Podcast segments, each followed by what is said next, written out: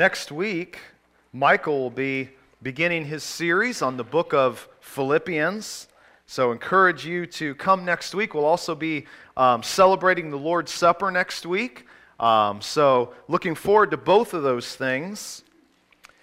And this morning, we are going to conclude our series on We Believe.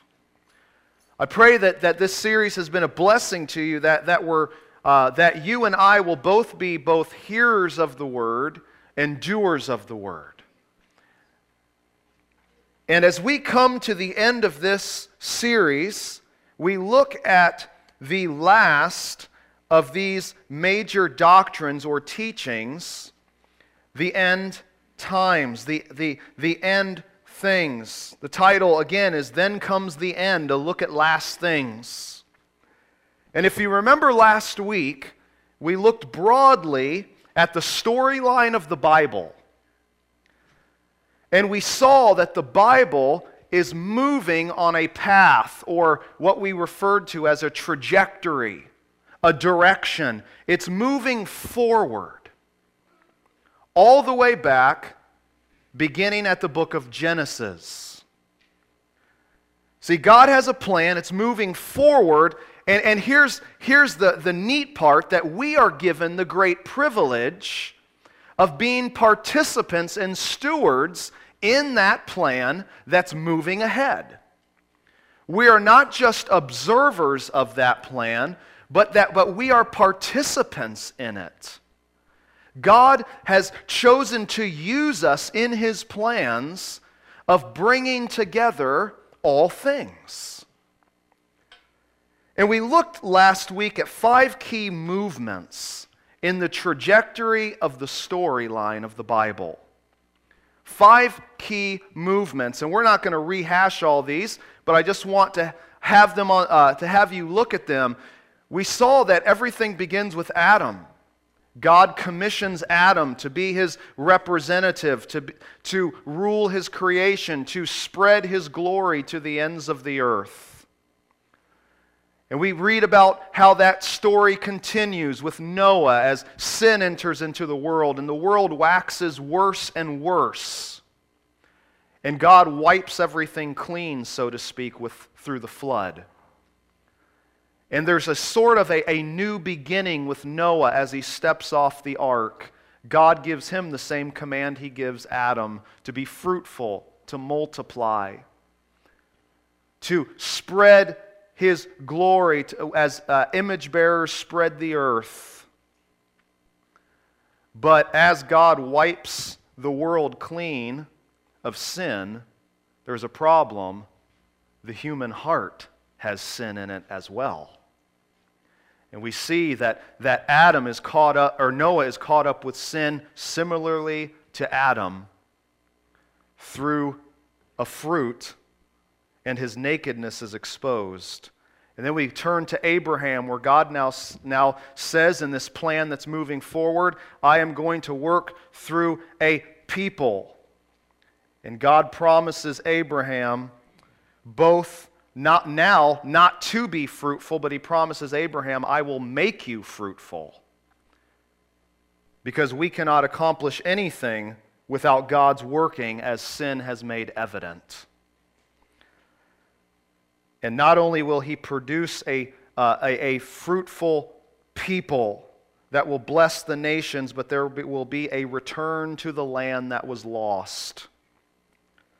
And that, that brings us to Israel, as God says, I will make you, Israel, a light to the nations, to the Gentiles. You will be a priestly nation for me to declare my glory, that the nations would, would flock to you. And in between Israel and the church, we have the common denominator of Jesus that uh, comes onto the scene. He accomplishes what Israel cannot accomplish. He is the light to the nations. He obeys the Father perfectly. He's the perfect Son that Adam couldn't be. As the Bible refers to Adam, uh, with the implications that you are my son, the Bible calls Israel my son. Well, the perfect Son comes Jesus. And through Jesus, we see now the church. And we are called sons and daughters of God. Amen? And we are given a command to be a light to the nations. Matthew 28, aren't we? You see, we, we go through all of this because, as we said last week, end times, or that big word eschatology, which simply means the study of that which is yet to come, end times does not begin in Revelation, it begins all the way back in Genesis. That God has set out to accomplish his plans, and nothing can thwart that. Not sin, not humanity, no one or no, nothing. So, again, as we now uh, look at this theme, as we conclude this series, we are going to again set out to begin uh, what we started last week in continuing our trek to gain a proper perspective on the end of God's story. We're going to seek to answer these questions again. What is the purpose of, of eschatology? How does the Bible portray that which is yet to come? What is the general framework of various views concerning end times? How are we to view these differences of opinion? All of that by 11:15. so let's say this together here's been our theme for the past however many months we've been, we've been going through this series. Let's say it nice and strong and loud, okay? God's people are called to both know and live. Let's pray. Father, would you open our minds and our hearts to receive what you have for us? Father, apart from the leading of the Holy Spirit, we cannot understand the, the scriptures. Father, just as you revealed to us you, our need for salvation, Father, so we need for you to open our hearts to not only know facts, but Lord, to make that become a part of our life to where it affects our living. Lord, would you just guide our look at the Word of God today, would you give us graciousness? Would you give us humility? Would you give us insight? Lord, would you change our lives because of it? In Jesus' name, amen. Last week, again, we saw that the aim of the Bible is eschatology. The aim of the Bible is the fulfillment of all of God's plans and promises. Today, we're going to look at a second aspect of then comes the end, our two week look at eschatology. Number two, we have to realize that eschatology is for today. Eschatology is for today. You may say, Well, Pastor Adam, what do you mean eschatology is for today? Is not eschatology the study of that which is yet to come? And I would say, yes, it is, but eschatology is for today, and we're going to look why that is the case as we look at the precedent of the Bible. We're going to let the Bible speak for itself. You may, in, in your life, maybe with your children, you, you say, you know, you talk between your, yourself and your spouse if you're married, or maybe you're at work and you are in some of the upper, the upper realms of management and you talk about different things. And, and what's often the, the way we use precedent in the Bible? I mean, in, in our lives, in whatever circumstances you may find. If you're a parent, you may say, well, you know what? We better not do this because it'll start a precedent. And the kids are always going to expect this. Or maybe you're, in, you're at a workplace and you're like, well, you know, we could do this, but we better not because it may start a precedent we don't want to, to have happen. Or maybe you're in the classroom and, and, you're, and you think, man, if I do this, it's going to start a precedent that, that every student is going to want to do this. In fact, Rachel um, shared with me a story uh, in her class. Uh, she went to the academy at Pensacola, which is very, very regimented.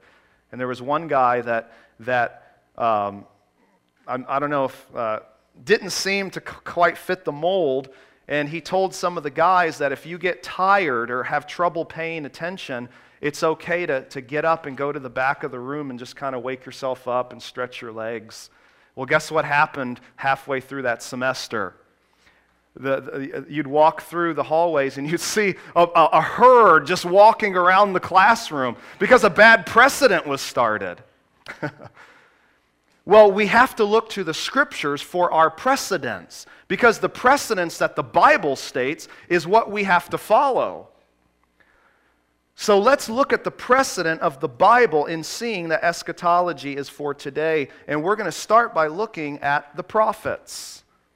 As many of you know, the Bible is divided up in, in, in literary works that you have the, the, you have the Torah or the law, that's the first five books of the Bible. You have books of history, and you have books called the prophets, where the prophets would, would proclaim the word of the Lord to Israel and to Judah.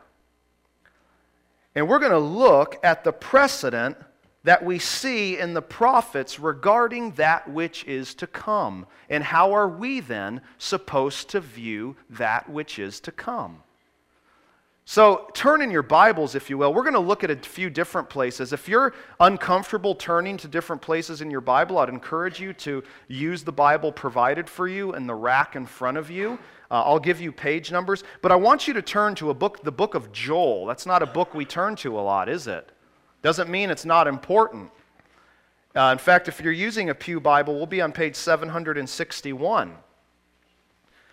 But as you're turning there, just listen because um, I'm going to talk about something else first. I want to give you a few examples of the prophets and how we're to view eschatology. For instance, the book of Isaiah. The book of Isaiah is the longest book in the prophets, it's 66 chapters. And as you read through Isaiah, you are going to see many different elements to the message that Isaiah has, both for Israel and for the various nations surrounding Israel. For instance, the book of Isaiah, it, he, he deals with the current state of both Israel and the nations. With Israel, they have turned from God. They are offering sacrifices, but, but it's empty hearted. Uh, they're just going through ritual, and God says, I abhor it. And he talks about the nations and how they're filled with pride, and how God will, God is using the, the nations to, to be an instrument of judgment against his people, but he is also going to judge his, uh, the nations as well. It's, it talks about the current state, the sinful condition of Israel and the nations. But also, it talks about the Lord's future work. In fact, many times it's almost like you're coming in and out of different themes in the book of Isaiah, and there will be a, a theme of the people's rebellion, and then it will be a theme of hope that God will restore his people. But guess what is all throughout all of those aspects to the book of Isaiah? It is a call for the people to repent.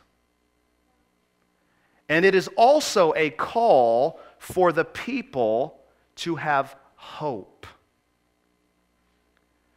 You see, the Israelites and the nations were not to simply view the message of Isaiah as interesting facts for that which is in the future.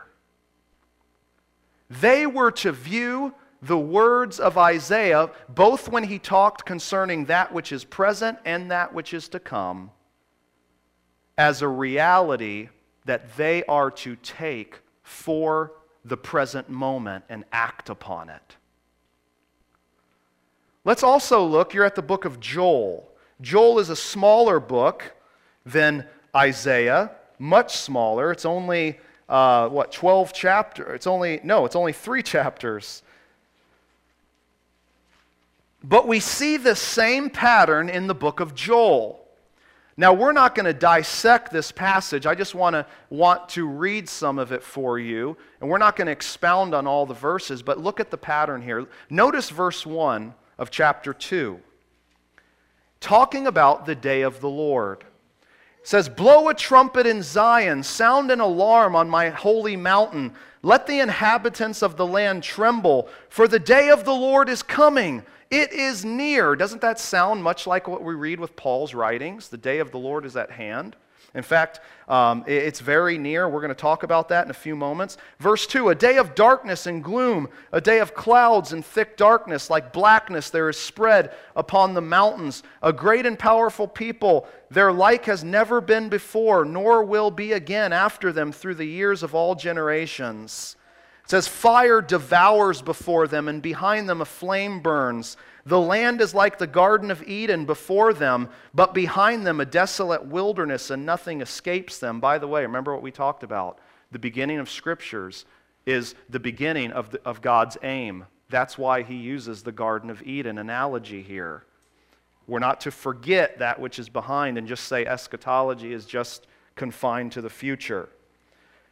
Then in verse 4, their appearance is like the appearance of horses, and like war horses they run. As with rumbling of chariots, they leap on the tops of mountains like the crackling of a flame of fire, devouring the stubble, like a powerful army drawn up for battle. Before them, peoples are in anguish. All faces grow pale. Like warriors, they charge. Like soldiers, they scale the wall. They march, each on his own way. They do not swerve from their paths.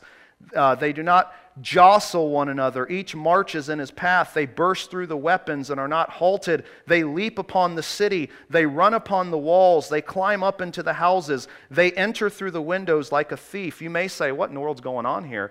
Uh, there, there was a locust plague in the book of Joel sent by God as a judgment on the land. But there's a greater judgment that's, that's coming the nation of Assyria is going to devour the land just like those locusts did physically, and he's comparing these soldiers to locusts. In fact, John draws in the book of Revelation on this passage when he, he, he uh, mentions this symbolism of locusts. Now let's continue in verse 10. The earth quakes before them, the heavens tremble, the sun and the moon are darkened, and the stars withdraw their shining. The Lord utters his voice before his army, for his camp is exceedingly great. He who executes his word is powerful. For the day of the Lord is great and very awesome. Who can endure it? See, the, the theme of the day of the Lord was both a very scary theme, because the prophets would pronounce judgment on God um, for the disobedience of, of God's people and the nations but it was also a day of hope. There were different aspects to this day of the Lord theme. There was a near fulfillment of the day of the Lord, like when this army invaded, and there's also a far fulfillment of the day of the Lord, when Jesus would return. And there would be an ultimate restoration. The prophets mix the two. And we don't have time to unpack all this, but it's kind of like looking at a mountain range. When you look at a mountain range from far away, you see one large mountain range. But when you look up close, you see several mountains in that mountain range. That's like what the prophets did when they prophesied. That's why they could mix fulfillment that was coming very soon and fulfillment that was coming very far away. So we see this uh, Joel saying, The day of the Lord is coming, but yet now look what he says in verse 12. Yet even now, not later, now declares the Lord, return to me with all your heart, with fasting, with weeping, with mourning, and rend your hearts and not your garments. Return to the Lord your God, for he is gracious and merciful, slow to anger, and abounding in steadfast love, and he relents over disaster. And we're not going to keep reading for sake of time, but you see again the mix of the prophetic word and here's how you are to live in light of it today. Eschatology is not just for the future, it is for today. Many times we get the idea that when we study things that are yet to come, or you do a study in Revelation, again, we're going to talk about this, that it piques people's curiosity. because we all have an itching to know that which hasn't happened yet. But I wonder sometimes how our lives are being affected in the present. Or is it simply just this curiosity to know that which we do not know? That's not the precedent we see in the Bible. Another place, for instance, is the book of Jonah. You talk about a near prophecy. Remember, Jonah goes to the Ninevites and says, In 40 days, God is going to send judgment. Now, were they just supposed to, were they supposed to sit there and analyze the 40 days? No, what were they supposed to do? They were supposed to act today and repent because judgment was coming. On and on we could go and see this precedent in the prophets. But what we have to note, because we can only look at a few of these for sake of time, is that the prophets are a constant interweaving of the prophetic word and the call to, to action in the present. It would be unthought un, un, uh, of for the prophets to say something and expect people just to listen and not to change their way of life, not to act. Second example that we're going to look at uh, in, in the Bible is you have the epistles the letters that were written to the churches. If you uh, would turn in your Bibles to 1 Corinthians 15, again, if you are using a Bible that's provided for you, we're on page 961. The epistles deal with that which is yet to come. In 1 Corinthians 15, that's where we'll be. It's a, uh, you're probably familiar with this passage. Uh, if not very familiar, you're probably familiar with the theme of it the resurrection of Christ. That there were those uh, in Corinth, and, and, we'll be talking about this uh, as we study the book of Corinthians in the future. No pun intended. Did you get that? The future? Okay. So act accordingly and start reading through Corinthians after you read through Philippians. there were people that were saying that, that Christ wasn't raised from the dead, and they were troubling the church of Corinth. And, and, you know, the idea that maybe it was just a spiritual resurrection, it wasn't a real resurrection. And what does Paul do? He says that no, if Christ isn't raised from the dead, everything that we place our hope in is, is gone. We're to be pitied as fools if Jesus was never really raised from the dead. It's, it is the center of our faith. And then he goes on and he says in verse 50 I tell you this, brothers, flesh and blood cannot inherit the kingdom of God, nor does the perishable inherit the perishable. Perishable, imperishable, but I tell you a mystery we shall not all sleep, but we shall be changed in a moment, in the twinkling of an eye, at the last trumpet. For the trumpet will sound, the dead will be raised imperishable, and we shall be changed. And he starts to give hope.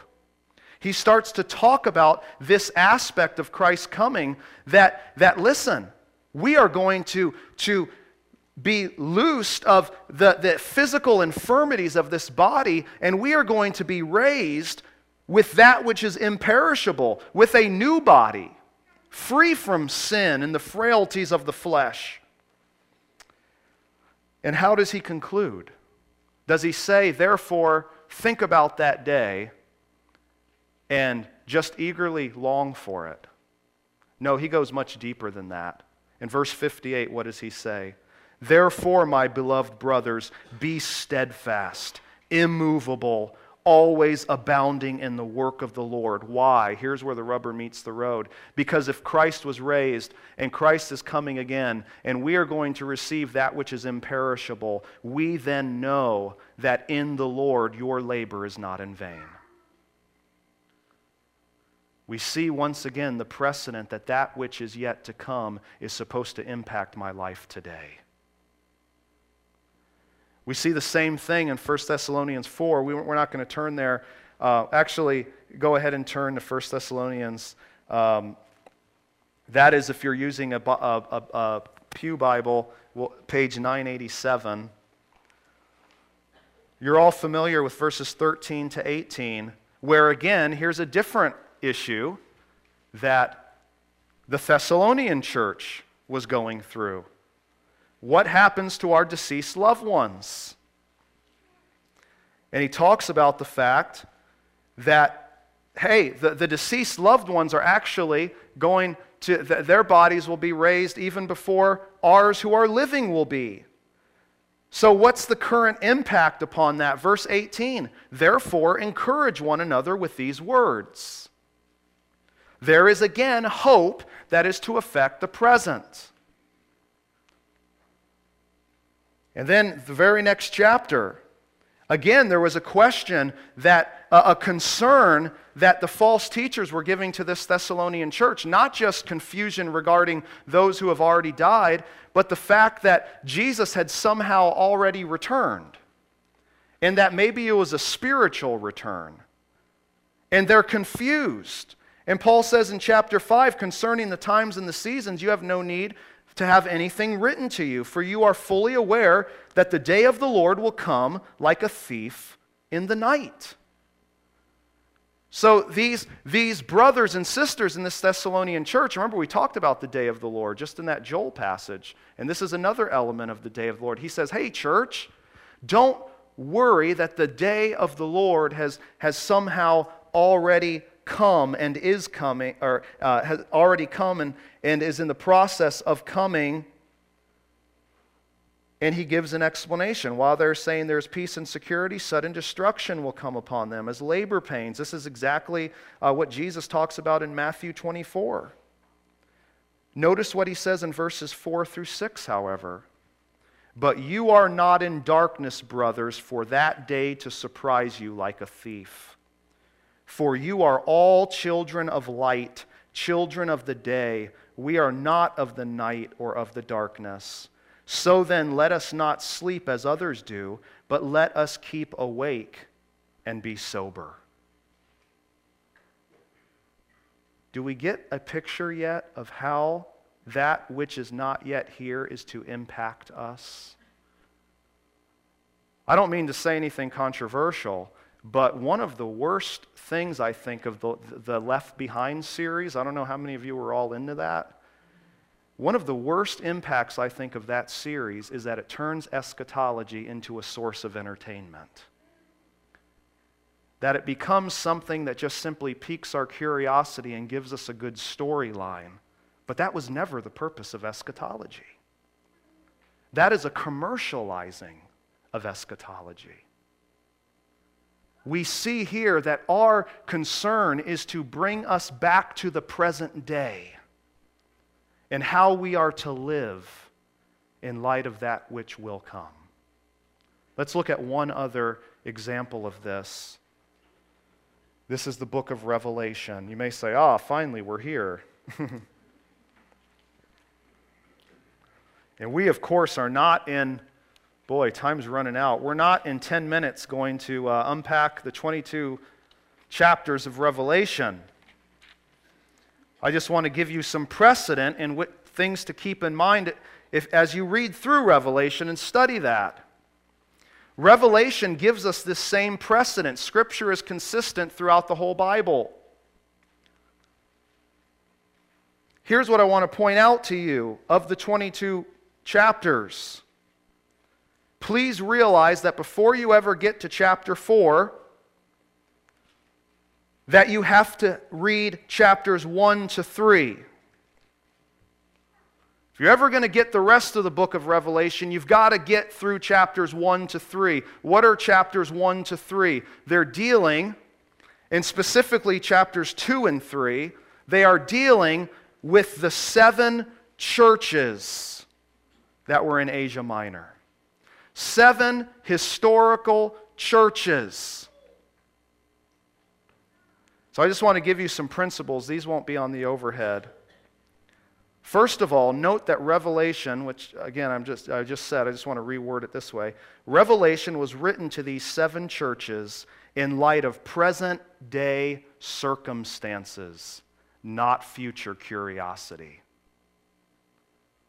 Revelation was written to these seven churches in light of present day circumstances, not future curiosity. You see, these churches were going through real difficult times. They were going through persecution. They were going through, as the first church in Ephesus, a danger of losing their first love and becoming an empty church just doing things because they knew they needed to do them. They were going through people that were trying to infiltrate the church and promote false to- uh, doctrine and teaching. And Jesus says uh, to John, I want you to record these books to these seven churches. Why? Because I know what they're doing and I know what they're going through, and they need this for the present day in order to persevere. God's people, as he says in the first uh, in chapters two and three, will persevere. In fact, Jesus says those who persevere will be the ones who eat from the tree of life in the new heaven and the new earth. So realize that that revelation was written in light of present day circumstances, not future curiosity. Number two, Note that each call, each church was given a call of action.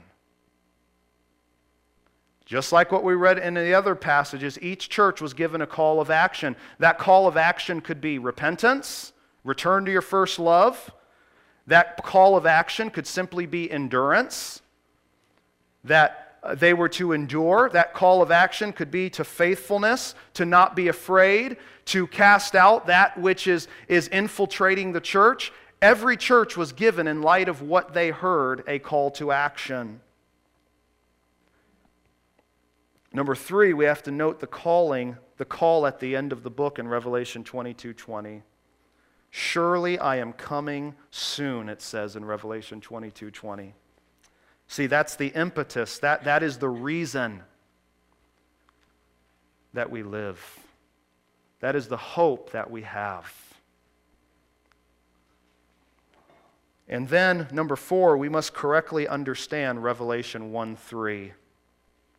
If you're there, uh, we're on page 1028 towards the back of the Bible. It'll also be on the overhead. Notice the Bible says, Blessed is the one who reads aloud the words of this prophecy. And blessed are those who hear and who keep what is written in it, for the time is near.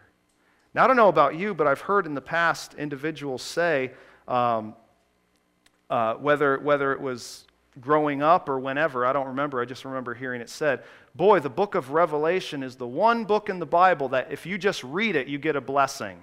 Have you ever heard that? I guess I'm alone. I thought that was a pretty popular phrase, uh, thinking. But what we have to realize in Revelation is that the purpose of the letters that were written to churches was that they be read aloud in the midst of the, of the congregation, of the worship service, of the assembly. So, if we were living back in, in uh, the first century when the apostles were around, you would have an individual that would get up. We read scripture. Uh, just think of that, that. That here's a letter that was written by one of the apostles, and we are going to read through this. Now, Revelation's 22 chapters. Uh, imagine sitting through that. Although many times I think we'd get a better grasp of Revelation if we read it all in one sitting.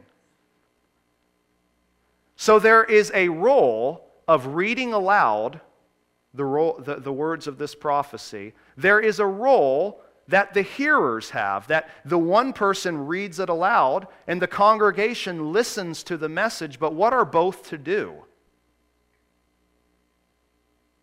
What, what are both called to do, whether you're reading it or whether you're listening to it as the church? To keep it. That's where the blessing comes. That, that's what the passage is emphasizing. That if we persevere in the midst of difficulty, there is great blessing that Jesus promises, just as he promised every one of these seven churches. We have to realize that we cannot limit eschatology, the study of last things, to simply be something that itches our curiosity, simply to be something that we are just simply curious about. But then, after the Bible study, after the debates, after all of that, then we go out and we just continue living our lives, not even thinking about it. That is not the precedent of the Bible. So we see that we must realize that we cannot limit eschatology simply to the book of Revelation. We see eschatology is for today, and we see that the prophetic call is always a call to repentance and faith. As we hear the hope, as we hear the warnings, it should produce in us a realization of where we currently are and repenting of that and living in faith that what is to come is actually true. That we are given a hope.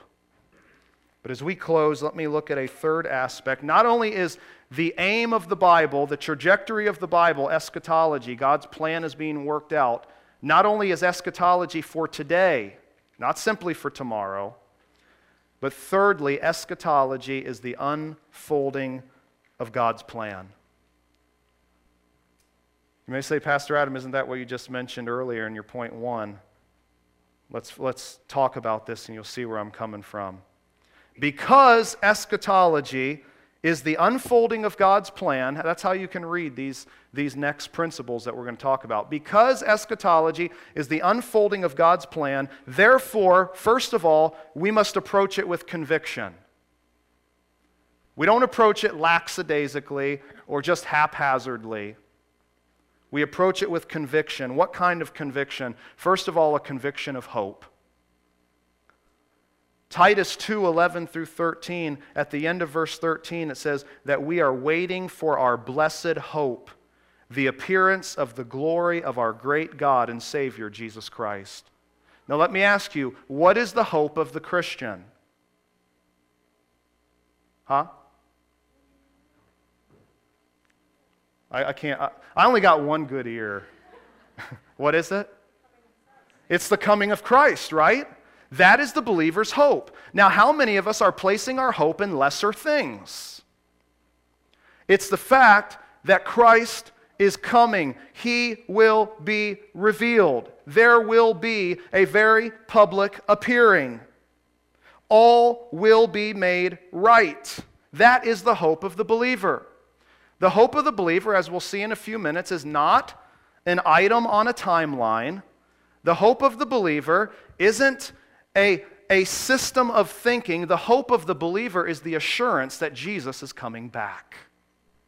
That's the hope of the believer. A conviction of hope, this should give us. This should also give us a conviction of purpose. What is our conviction of purpose? That time is short. Therefore, we must be about the Father's business. Are you living in light of Jesus' coming?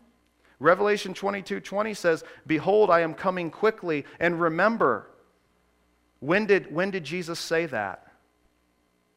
About 2,000 years ago, he said, I'm coming quickly. Does that seem like it's quickly in our minds? 2,000 years? I mean, I don't like to wait for Rachel for 10 minutes in the parking lot when she's in Walmart. We don't like to wait. I mean, we have everything at our fingertips. But yet, what does 1 Peter say, or 2 Peter say? A day to the Lord, or a thousand years to the Lord is but a single day. God's timetable is not like our timetable. As we're going to see, that's why no viewpoint of eschatology, of that which is yet to come, has a corner on the market. Because we simply don't know the mind of God. God's plans are not our plans. But yet we are to take this this plan, this unfolding plan of God with hope, with purpose, and with a conviction of importance. In other words, because we may not be able to cross all the T's and dot all the I's on our systems and our, and our understanding of everything that, of yet, uh, that which is yet to come, that does not mean it's not important. That does not mean that, that we shouldn't have a, a healthy interest in study in these things. But it does mean, as we're going to look at next, that because eschatology is, eschatology is the unfolding of God's plan, not our plan, we have to approach it with humility. It is amazing that when you come to this issue of eschatology, how quickly tempers can fly. It is amazing how churches have divided over the years because of differing viewpoints of end time events. But, folks, when, when something is God's plan, we better be humble about it. And we better not say that we have a corner of the market and that it's my way or nobody else's. Because this is not our story. This is not our plan. We have to approach this with humility. Let's, let's uh, back up in our few remaining minutes and let's look at how historically individuals have dealt with this issue of eschatology. There are five historic fundamentals of the faith. In, fa- in fact, back in the late 1800s, early 1900s, liberalism started setting uh, started setting stage on the scene of not only culture, but of the local church. And people were denying uh, the authority of the Bible. People were, were saying that, that Jesus wasn't really divine. And, and that's where you had a lot of these major mainline denominations stray from the faith. And you had those which held to the Word of God. They said, We cannot be a part of these denominations anymore because of the positions they are holding. We have to break away. And from this historic shift within the church came five, well, these were always fundamentals of the faith, but these were recognized by, by, the, by the churches that held to God's word to say these are issues we cannot disagree on. If you disagree on these issues, you are out of line with the clear teachings of the Bible. Here are the five. First of all, is the inerrancy of Scripture. That the Bible is the very Word of God, that its teaching is true and correct. That we can't say parts of the Word of God are just man's opinion, and then other parts, well, that is the Word of God. Secondly, the deity of Christ. If we say that Jesus is not the divine Son of God, he was not God in the flesh, you can't, you can't be a believer. Because only a divine sacrifice could atone, could cleanse us from our sins. You can't deny that and say you hold to Scripture. Thirdly, was the virgin birth of Christ.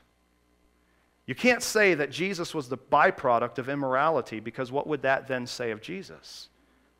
That it was not a divine means that he came into this world.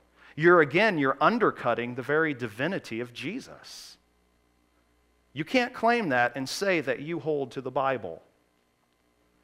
Fourthly, and we talked about a little bit about this when we looked at uh, the teaching of salvation, substitutionary atonement. Remember the illustration we need a substitute. Maybe you're out on the, on the basketball court or the illustration I gave, the soccer field, and you need a substitution. Only in, in the Bible story, the substitute is greater than we could ever be. Usually it's the other way around. Jesus, substitutionary atonement means that Jesus took our place, took the wrath and the punishment that we deserved in order to give us his righteousness. You can't deny that and say you hold to the scriptures. And then there was a fifth and final element, and that is the physical resurrection of Jesus and the future bodily return of Jesus. So, in other words, Jesus was raised from the dead, and one day Jesus will return. Not in a spiritual sense, because liberalism would take the words of the Bible and, and twist it into just, well, this is, uh, this is just kind of a, a mystical, spiritual thing. No, he is bodily returning. Notice that there is no mention of a particular system of thinking regarding that which is yet to come. It was the fact that Jesus will indeed return. Folks, that is the test of orthodoxy. That is the test of whether one seriously holds the Word of God. Then I want to step back a little bit further in history. In 325 AD, which is uh, uh, just the third century after Christ, there is a what is called a, a Nicene Creed.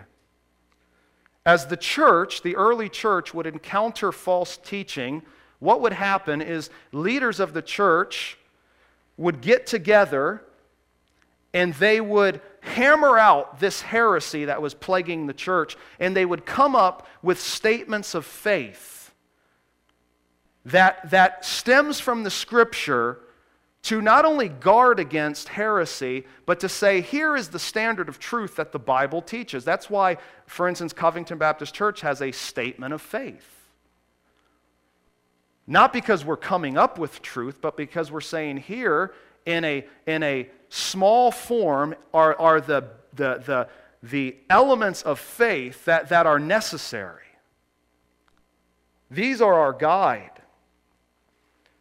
Part of the Nicene Creed says this. I'm not going to read you the whole thing, but it talks about Jesus, and it says, For us and he, he came for us and our salvation, he came down from heaven. He became incarnate by the Holy Spirit and the Virgin Mary, and was made human. He was crucified for us under Pontius Pilate. He suffered and was buried. The third day he rose again, according to the Scriptures. He ascended to heaven and is seated at the right hand of the Father. He will come again with glory to judge the living and the dead. His kingdom will never end. We see here the basics of the faith.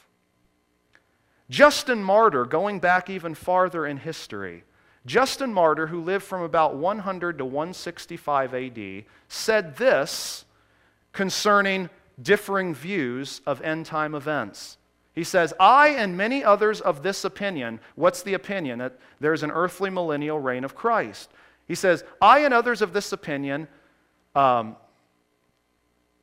I, I don't know why I have that in there, believe that such will take place. But on the other hand, many who belong to the pure and pious faith and are true Christians think otherwise. So we see the historic attitude regarding that which is yet to come that has been set in place. I would dare say it's only been since around the, the, the mid 1900s that there became sharp division regarding what your, your, your, view of, your viewpoint was regarding eschatology. So I just want to take a few minutes as we close just to look at some various viewpoints. There are some questions that every viewpoint has to take into consideration. And these questions regard three elements. And I know this is almost more, more kind of a teaching type thing, but I think it's, it's important for us to get this. The first element is Christ's coming. Is there one or two parts to Christ's second coming? Good Christians disagree on this. Is there, is there a, a, uh, uh, a coming that the world does not know of, and then a second coming later? Second element is Christ's kingdom. Will Christ reign on the earth for a literal thousand year period? Is the question that Christians have to work through. Third element regards God's people. uh, specifically Israel and the church. The question is Is Israel and the church completely distinct? Are they somewhat distinct yet connected? Or are they not at all distinct? The church is Israel. Those are three elements that greatly determine one's viewpoint regarding that which is yet to come. And here's some frameworks how this plays out. The first framework is known as historic premillennialism. You probably haven't heard of, uh, uh, of this because it's not super popular in our day, which doesn't mean it's not right. It just means that throughout every generation, different views have held precedence. This view would say that you, we are in the church age, that, and there's differing opinions even within systems. You cannot say, well, you're either this or you're this, because there's so many different nuances in each view. I just want to give you a broad outline. There would have a tendency to be, uh, in the current day historic premillennialism, premillennialism, a less of a view of a distinction between Jesus and the church, though many hold that there is a distinction. And basically, Christ comes once. There's no secret uh, rapture. The rapture comes at the second coming, uh, where the saints go up, and then they come, they follow Jesus as he establishes his kingdom on this earth.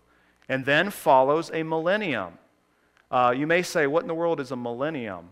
Uh, that is, uh, uh, based on Revelation 20, verse 6, a, a thousand year reign of Christ on the earth before the new heavens and new earth of eternity. So that is one view. A second view is the view that's known as amillennialism. So, millennial, you remember, is, is, thousand, is the word for a thousand years. This view would say that there really, again, we can't put people in a box, but there, there really is not a big distinction between Israel and the church, though many view that there is uh, somewhat of a distinction. But they would say that Christ reign, his millennial reign, is a, it's not that it's not, a, it will never occur, but that it is occurring right now. And that when Jesus comes, there's one second coming, and that brings in the new heaven and the new earth. A third view is postmillennialism. And I should say, I'm trying to go in order of, of his, historically the views. So, historic premillennialism is called historic because it seems to be the earliest system. For instance, Justin Martyr, that I just read, he was a historic premillennialist, and he was just 100 AD, which is roughly 70 years after Jesus. Um, then amillennialism came on the scene. Um, uh, not that fragments of these beliefs weren't in existence together, but where the popularity grew. So postmillennialism seems to was really was really a, a, dominant view in the history of the church uh, right before uh, World War I. Not as many people, after they saw the, the devastation of World War I, held to this view because the viewpoint is that the church will usher in um, Jesus' return. So, uh, as the gospel goes out, more and more people are getting saved, and the, the, the millennium, the millennial kingdom, the church kind of brings it about.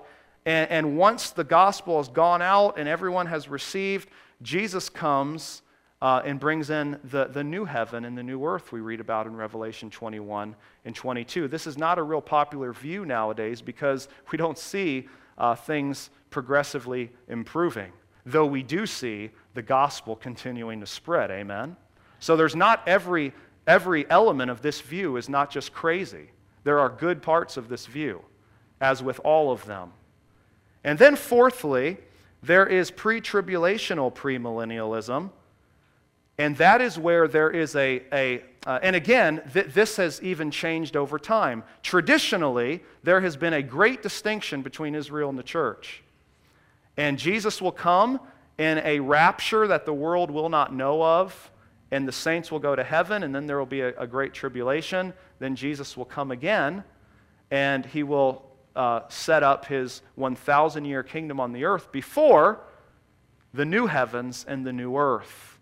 Um, so these, these views are always, as theologians are looking at this, trying to discern God's call, uh, God's plan, um, are always kind of developing these views. In dispensationalism today, there is less of a distinction between Israel and the church. So, um, so uh, all of, I'm just giving you broad overviews. Um, there's also a view within this of a pre-wrath tri- uh, uh, rapture view that says that the church will go through the first half of the tribulation, then Jesus will come again, and then the second coming will be at the end of the trip. So there's all sorts of views. So you may say, well, Pastor Adam, I'm so confused. What view do I take? Well, I believe that every single person should be a student of the Word of God. Therefore, I will not tell you what view you should take because that would simply be parroting someone else's viewpoint. Now, if you say, What view should I take regarding the deity of Christ? you, bet, you better bet I'll tell you. From the Bible. But I am not going to tell you what viewpoint to take, but I am going to tell you this as we close that you must approach eschatology as a worldview. You must. What do I mean by that? we must approach it as a worldview that it is the glasses through which we see life. What happens if you need glasses? Now, I just need them mainly for far away, so my eyesight's not that bad. Um, I still see you. Um, but what my wife, on the other hand, is horrible with, with no, no contacts. Um, what happens when you need them and you don't wear them? I mean, you're, you're, you're looking like Mr. Magoo. You're, you're everywhere, falling over everything. Listen, that's the problem with so many in the church today. The Bible, as we've seen the precedent of the Bible, we are to view the Scripture and we are to view our lives through the lenses that God has a set plan and it is coming about with or without us, but He calls us to be stewards in God's great plan. Are you living your life with the glasses that God has a plan for this world? He has a plan for your life?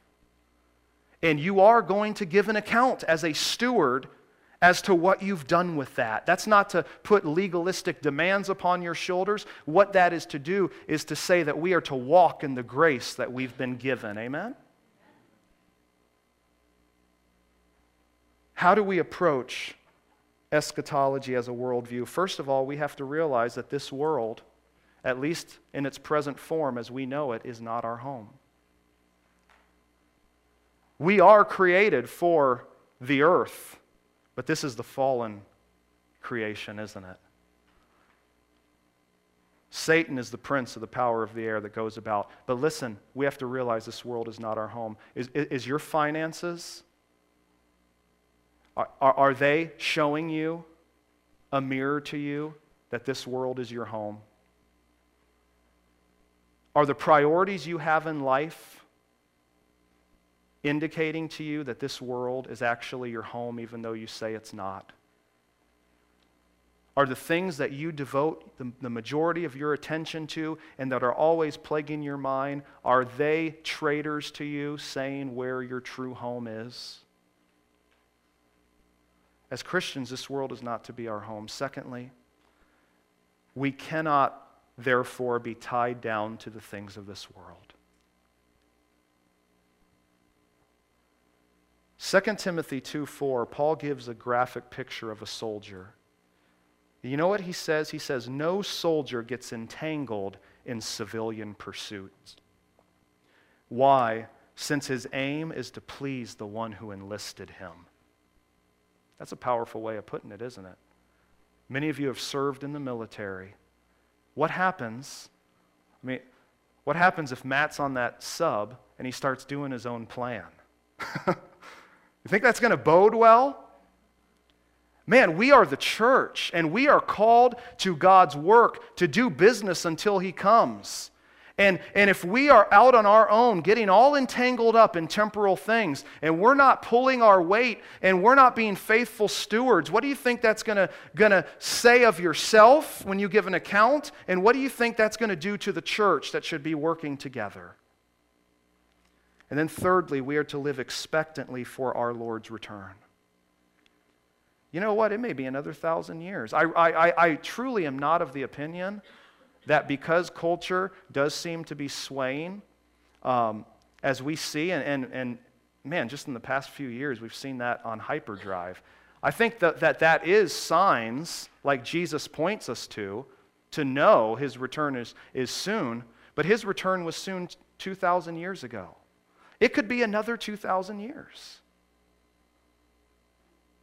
You see, we have American mindsets that because we have never experienced the things that people that believers, brothers and sisters in different countries, they've experienced it years and years and years ago, but because now we're feeling its effects, we interpret our worldviews accordingly. We are to live expectantly. Again, Jesus says, Surely I am coming soon. So I would conclude by saying this it is not what view you hold regarding end times that defines you, it is what you are doing in light of our Lord's return that defines you. So, as we close, let's say this together one final time in this series. Let's say it together. God's people are called to both know and live. Let's pray.